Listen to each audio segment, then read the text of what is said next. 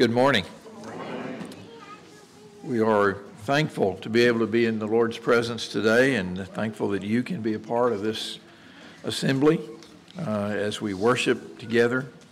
Now, as we look into God's Word together, I want to ask you to have your Bibles open to Hebrews chapter 12, verses 12 through 29, as we talk about this great text that uh, almost defies really our comprehension. Hebrews chapter 12, verses 12 through 29. Of all the ways that the Bible describes God, which one's your favorite? Do you prefer to think of God as Father, as King, Creator, Shepherd, Protector, Deliverer, Redeemer, Savior, Helper, Rock, Fortress. Out of all of those, what about consuming fire? I really doubt that most of us have that very high on our list of the ways we think about God. And yet, the last verse in Hebrews chapter 12 says, Our God is a consuming fire. We prefer to think of him in the more positive, comforting terms, such as Father and Shepherd and things of that nature, our Redeemer. And yet, Scripture says he is a consuming fire. And it's not the only place in Scripture that says that, by the way. You go back to the book of Exodus, chapter 24, verse 17. We're told the appearance of the glory of the Lord was like a devouring fire on the top of the mountain in the sight of the people of Israel. And in Deuteronomy chapter 4, verse 24, which is probably the verse that the writer of Hebrews had in mind when he wrote this in chapter 12, warning Israel against forgetting the covenant, he says, For the Lord your God is a consuming fire, a jealous God. Then there's Deuteronomy chapter 9, verse 3. When Moses was promising Israel they would have victory when they went into the promised land over their enemies. He said, Know therefore today that he who goes over before you as a consuming fire is the Lord your God. Now, earlier in the book of Hebrews, the writer had said that we can draw near to God with confidence to his throne of grace so that we can find mercy and grace to help in time of need.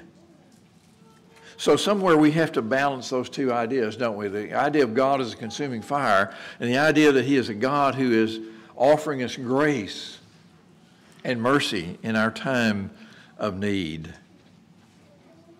And so when we come to the end of chapter 12, we read that he is a consuming fire, and somehow that, that doesn't quite fit with some of the other conceptions of God that we get from Scripture and perhaps some that we have in our own minds.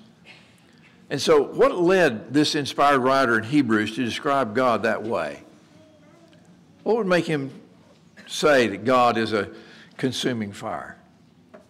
Well, all through Hebrews, you have a, a, sequence of warnings against turning back from Christ and returning to the law.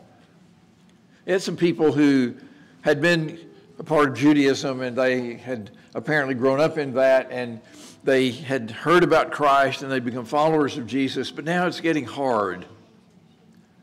They're being persecuted, the letter says, and it's getting to some of them. And some of them are, are thinking about quitting. Some of them are just thinking about going back. They're, they're thinking seriously about giving up and just going back to what they, what they knew before. They're thinking about committing what is described as the sin of apostasy, turning away from Christ, giving up on Him completely.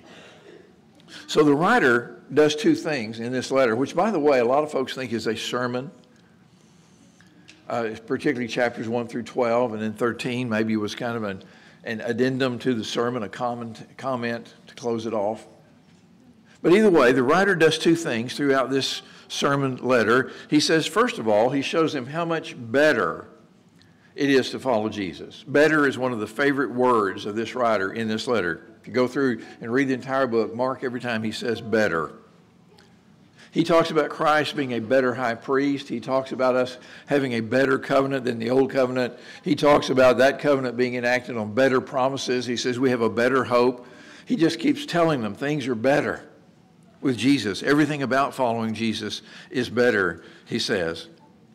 But then he talks also about the consequences of turning back. For example, you look in chapter 2, verses 1 to 3, and he says, Therefore, we must pay much closer attention to what we have heard, lest we drift away from it. For if the message declared by angels, that's the law, proved to be reliable, and every transgression or disobedience received a just retribution, how shall we escape if we neglect such a great salvation? In other words, what we have in Christ is so much greater, so much better, he says. But if people following that first covenant received a just retribution for turning back from it, how will we escape if we turn back from something even greater than that? And the answer is obvious, and he states it over and over in the letter. We won't. We can't possibly escape from it. And so, all through the letter, you have warnings like that. And so, you have these statements about why Christ is better why he's superior to the law. And then they're interspersed with these warnings against going back. And the final warning comes in the text we're looking at, chapter 12, verses 12 through 29. Now, you notice he starts with a series of exhortations here. I like this first one. He says, Lift your drooping hands and strengthen your weak knees. And he's not talking about being surgeries there, okay? What he's talking about is being weak about our faith, being timid about our faith, having drooping hands and, and weak knees. And he, and he says, lift them. You see, we can do something about that. Sometimes we find ourselves lagging in our faith, and we know that we are, but we think, well, something needs to change. Maybe the something that needs to change is us. Because he says, lift your drooping hands and strengthen your weak knees. In other words, if you're weakening in faith, he says, toughen up. That's simply what these people need to do. They're being persecuted. Yes, it's hard. Yes. But he says to them in another place, you haven't yet resisted to the point of shedding your blood. I suppose you can suffer a whole lot before you shed some blood, but he says, toughen up. Get ready for it. And then he says, strive for peace with everyone and for the holiness without which no one will see the Lord. I hope you noticed in the scripture readings and in the songs this morning that emphasis on the holiness of God. Strive for peace with everyone and for the holiness without which no one will see the Lord. In other words, put some effort into your faith. Get rid of sin and deliberately aim at righteousness. Deliberately strive to lead a holy life because you're not going to see God if you don't. So you have that exhortation. And then starting in verse 13, he says, Look out for each other. Following Jesus is not a solitary activity, it's not for lone wolves. It's not something that we do by ourselves. It's something that we do in community. That's why we are a church. That's why we are an assembly. And so he says to see to it that no one fails to obtain the grace of God. Did you know that you and I have a responsibility to each other to see to it that we don't fail to obtain God's grace? There's some things we can do about that. Ultimately, of course, it's our, our individual decision, but we can encourage each other. We can lift one another up. We can warn each other. We can pray for each other. We can do all kinds of things for, for one another to see to it that no one fails to obtain the grace of God. Urge one another to correct bad attitudes, he said. Avoid immorality. And he says, learn from the example of Esau. Do you remember the story of Esau from the book of Genesis?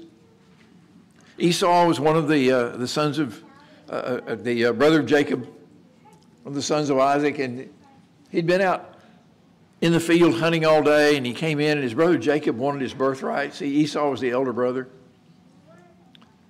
And Jacob really wanted his birthright, and, and so he disguised himself as Esau and went in to Isaac, their old blind father, and cooked him food and went in to receive the blessing. And so Isaac, thinking he was blessing Esau, pronounced the blessing of the firstborn.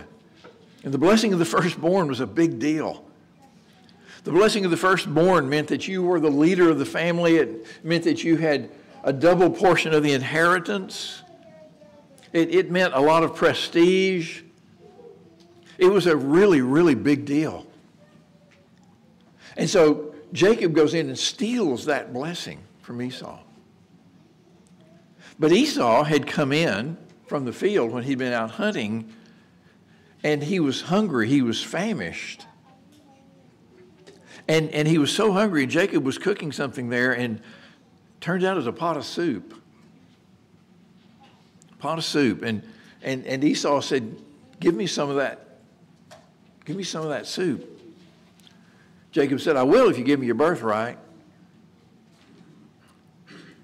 Now you think about those two things the birthright and a pot of soup.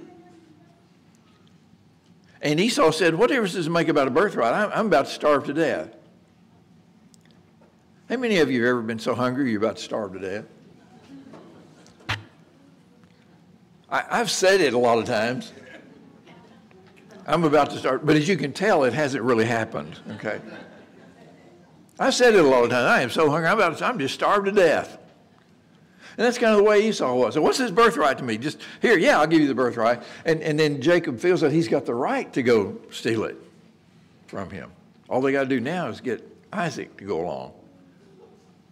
And that's what Jacob does because Esau had traded it to him. He traded that which was invaluable for something that was comparatively worthless. And the writer of Hebrews says, don't be like that. Don't be immoral or irreligious like Esau, who sold his birthright way too cheaply.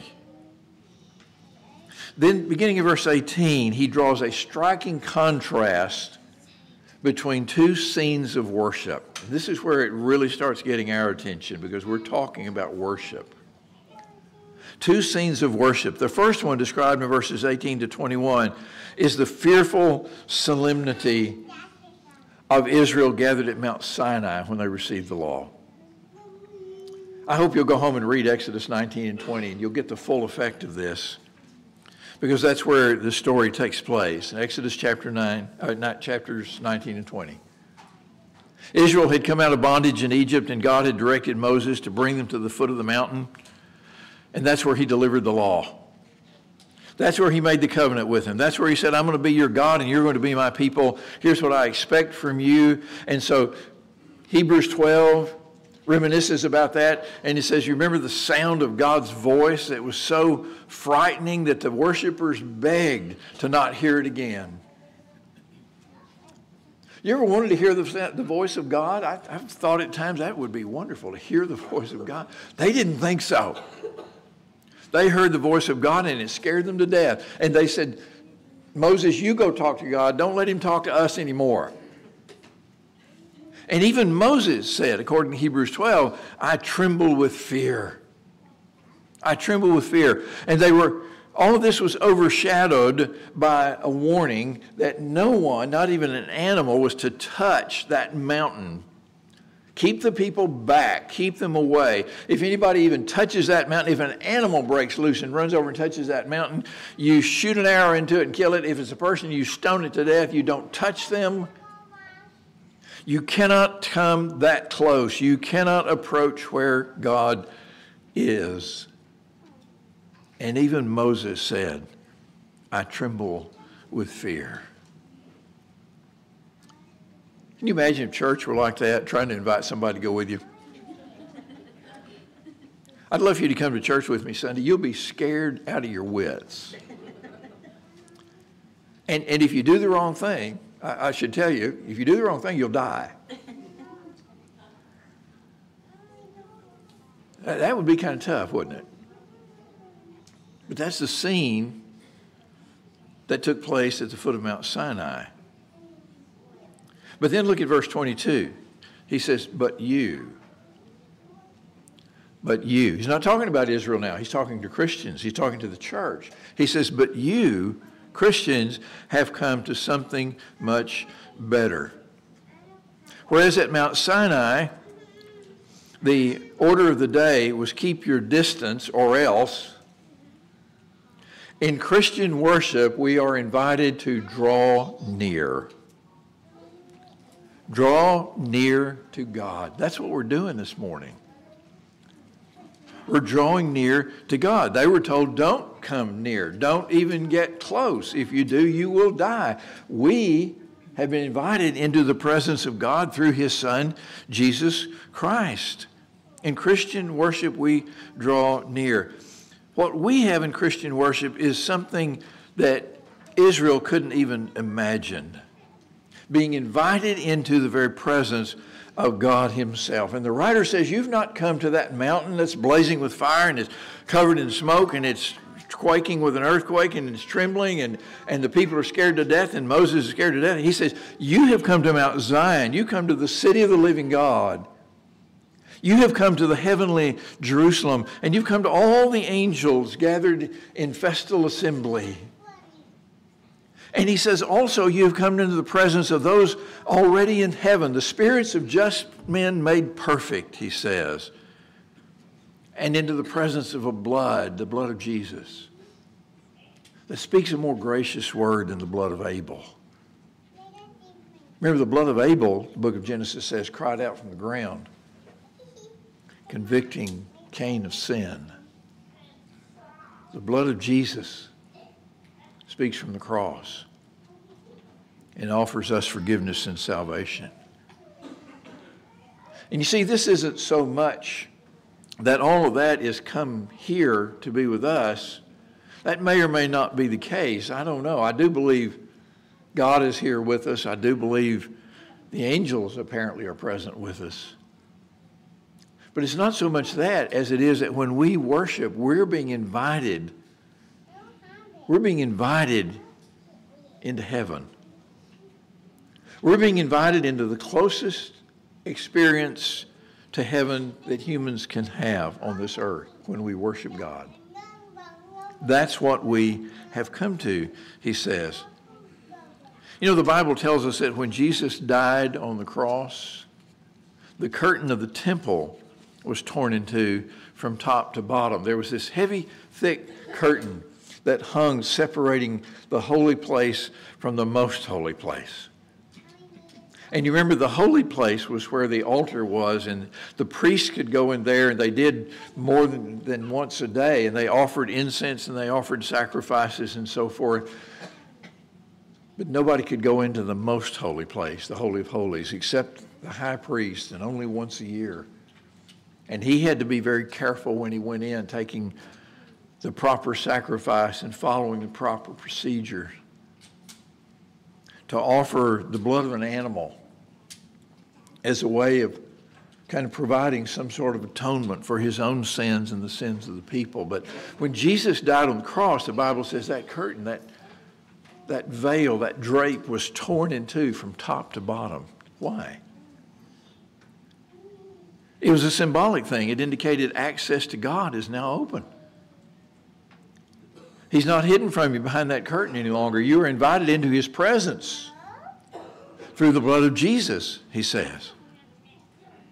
And so he, he makes that great statement that we are invited into his presence, but then he gives another warning. See that you do not refuse him who is speaking. See that you don't refuse him who is speaking, because if you do, there's no escape. There's no escaping the consequences if we refuse. When God invites, folks, it isn't a choice.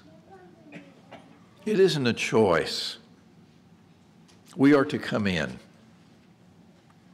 When God spoke from Sinai, the writer says, it shook the earth, but he says there'll be another shaking, this time not only the earth, but the heavens as well. What's he talking about? He's talking about that time when Jesus comes again. He talk, he's talking about when God will judge the earth judge all of us on it.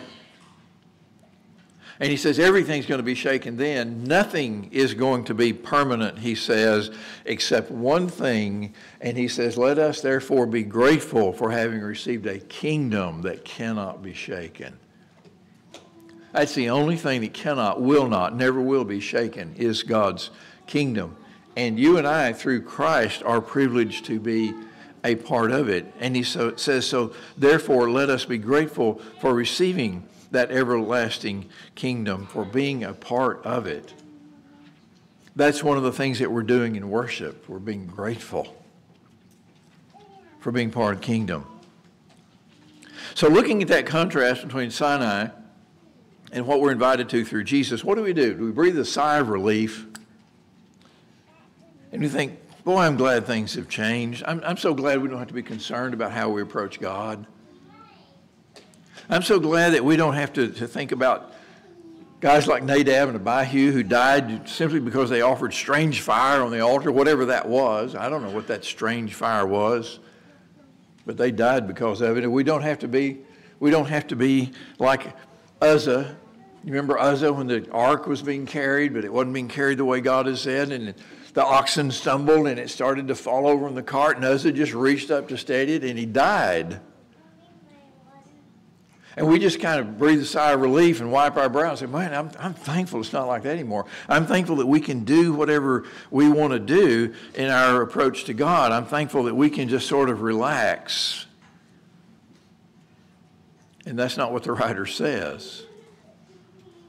He doesn't say that at all. He says, but let us offer to God acceptable worship with reverence and awe acceptable worship with reverence and awe.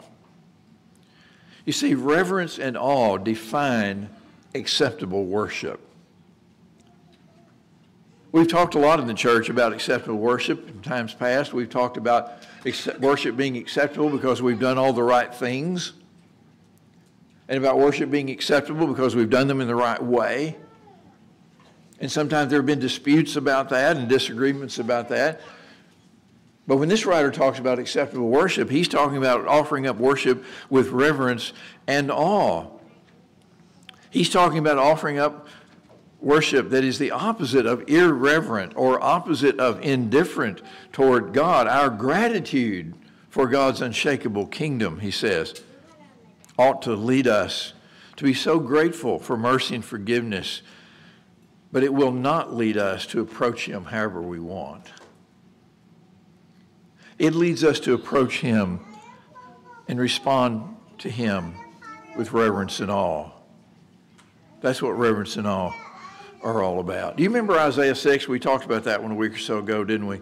When Isaiah stood there in the temple and he saw that vision of God seated on a throne, high and lifted up, and the train of his robe filled the temple, and there were those seraphim cry, falling back and forth and crying out, Holy, holy, holy is the Lord God of hosts. You remember the impact that had on Isaiah? Isaiah said, Woe is me, for I am lost. I'm lost. I'm a man of unclean lips, and I dwell in the midst of a people of unclean lips. It was the awesome presence of God and His holiness that brought Isaiah to that realization. It did not make him think that he could become God's buddy. It did not make him think that he could just sort of do whatever he wanted to do from that day forward because one of the seraphim had touched his lips with a coal from the altar and said, Your sins are forgiven. He didn't take from that, I can just go do whatever I want to. He took from that that he was to become God's humble servant. So that when the call came, who will send, who will, I, who, who will go? Who will I send? Who will go for us? And he said, Here am I, send me. So, what does worship with reverence and all look like? Putting it into today's terms, we're not at Mount Sinai, we're not in the temple with Isaiah. We're here at the Glen Allen Church of Christ. Or we might be somewhere else. We might be in a, in a worship facility. We might be in something that isn't a worship facility or wasn't built for that. This building wasn't built for that, built for horses. What does it look like to wash, offer up worship with reverence and awe? Let me just point out a few things to you that are indicated in Scripture. Number one, worship that is offered in reverence and awe is attended. Now, that may sound simplistic, but it's something that's often overlooked. It is not an option in any sense. In Hebrews chapter 10, verses 24 and 25, the writer had said, Let us consider how to stir up one another to love and good works, not neglecting to meet together as is the habit of some, but encouraging one another, and all the more as you see the day drawing near. You see, some of these folks, because of the persecution, had already stopped assembling together. They were not coming together for worship. And he says, don't do that. Don't give up worshiping together. He says, you need to come together and consider how to stir each other up to love and good works. We've got to be together to do that. And all the more as you see the day drawing. What's that day? It's that day described in Hebrews 12 when God will shake not only the, the earth but the heavens as well. All the more as we see that day drawing near, worship should become more and more important to us, more and more of an imperative for us. You see, a Christian should never have to decide whether or not to attend worship. Did you know that? We should never have to decide whether we're going or not. It ought to be a given that I attend worship every time I can. The only thing to decide is whether or not I'm too ill or whether or not I, I just can't, can't do it for some reason. But it is not a decision that we make week by week because we have been summoned by the God who's going to shake heaven and earth to come into his presence and worship him. And to not do that indicates a lack of reverence and awe. Secondly, worship with reverence and awe is attentive worship. Can you imagine Isaiah standing there in the temple deciding he'll just go out for a few minutes? He's got all those angels flying back and forth and crying out, Holy, holy, holy is the Lord God of hosts. And he just sort of says, You know, I'm, I'm a little restless. And he just gets up and leaves for a little while and then comes back in see if it's still going on, see how much nearer it is to being over. We can't imagine such a thing, can't we? Can you imagine Isaiah? Can you imagine John in Revelation 4 and 5 when he saw God seated on his throne? Can you imagine either one of them, if they had such a thing, taking out their phones, checking their emails, remembering, oh, yeah, I got to send that text? because their minds were somewhere else. We can't imagine it, can we? How dare we imagine it for ourselves? You see, this is a great challenge for us, partly because we live in a society in which there is no reverence for anything. You noticed that? There's no reverence for anything. There's no real respect for anything, societally speaking. People don't have respect for God. That's why they use his name as flippantly as they do. People don't have any respect for worship. That's why they think that anything else that you want to do is just as valid. People don't have any reverence or respect for God's Word. And so we live in that kind of a society, and it presses in on us all the time. There is no sense of awe or mystery or that anything or anyone is absolutely important except ourselves and what we want. But we'd better learn reverence and all because someday we're going to meet God face to face, just like Isaiah did. Worship with reverence and awe is attentive worship. Worship with reverence and awe is active worship. You see, when we come together to worship, we are not spectators. We're not observers. And we are certainly not to come together to be worship critics. God is the spectator. God is the observer of what we are doing. He's the observer of our hearts. He's the one hearing our words. He's the one not only reading our lips, but reading our minds. And so our worship, our worship is to be active. We are to be taking part. We are to be participating in the singing. We are to be actively participating in those prayers when they're offered and listening to those words and and the saying of the Amen at the end of it ought to be said by all of us because that's all of us saying yes. But you can't really do that if you haven't been listening, right? When we come together to worship, we ought to have attentive minds to the scripture, to the teaching, keeping our minds focused on God. None of us should see ourselves as passive observers in worship. We're not spectators. But above all, based on Hebrews 12, worship with reverence and awe is appreciative. It is appreciative worship. Therefore, let us be grateful, the writer says, for receiving a kingdom that cannot be shaken, and thus let us offer acceptable worship to God with reverence and awe. Did you get the sequence there? Let us be grateful for that kingdom, and thus, as a result of being grateful for that kingdom, we will offer to God acceptable worship with reverence and awe. You see, when we are grateful to God for what He has done for us, worship is never a chore. Worship is never simply an obligation, it is never simply a box that we check off. It is the joy of our hearts, of our thankful hearts, to come together in the presence of God. And if we are not filled with gratitude, then worship will always be a chore and not a blessing. And it's intended to be a blessing. So let's apply all that to right now, to this worship service. What's going on? Is it just a collection of random songs and a few scriptures that are being read and, and some prayers that are being offered? No. What should be going on, what hopefully is, is that each heart and each mind is focused on God, just as Israel's attention was riveted to that mountain.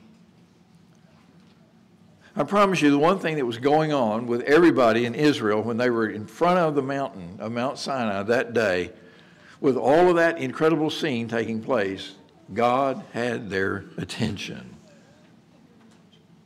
And that should be the case with us that we are so focused on what He is doing and so grateful that instead of being told to stay away, instead of being told to stay away, we're being told to draw near. To draw near.